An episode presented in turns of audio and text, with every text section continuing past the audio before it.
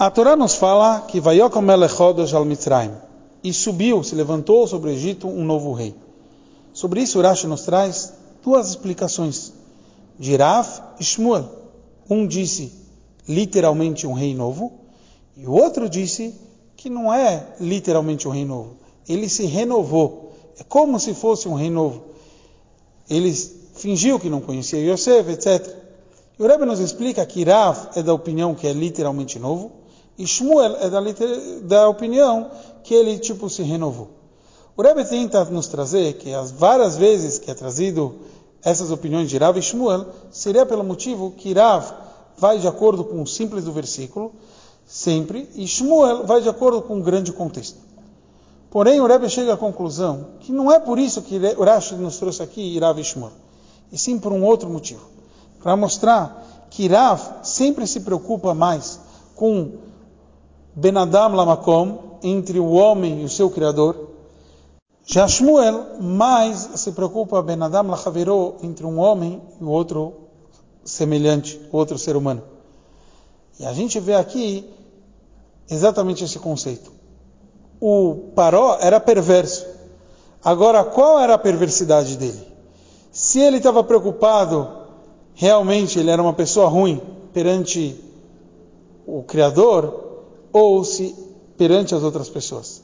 Se a gente for falar que ele era literalmente um, um rei novo, então a perversidade dele era perante o Criador.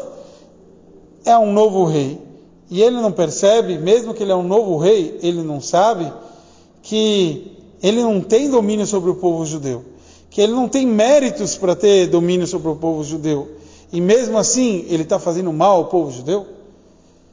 Então ele é perverso. Já de acordo com Shmuel, ele tem explicações para ter domínio sobre o povo judeu. O povo judeu recebeu o reinado dele. Yaakov desceu quando ele já era rei. Então ele se renovou, significa que ele é perverso com entre ele e os outros seres humanos. Porque mesmo que ele conheceu Yosef, ele fingiu não conhecer Yosef. Ele tinha uma amizade com o povo. E mesmo assim, ele se virou as costas. Então ele é perverso contra o ser humano. O Rebbe fala para a gente que não interessa assim ou assado, se é que nem Rava ou se é que nem Shmuel. A gente viu que existe reis que são perversos.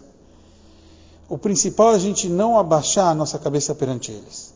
Moshe Rabbeinu deu respeito ao faraó, mas ele não se curvou perante o faraó. Ele estava com mate Elohim, ele estava com um bastão divino. Ou seja, firme e forte, confiando na vontade de Hashem.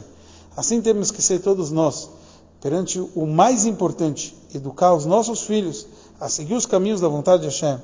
E com isso, a gente vai sair desse exílio, assim como a gente saiu daquele exílio, que seja com a vinda de Mashiach em breve, se Deus quiser.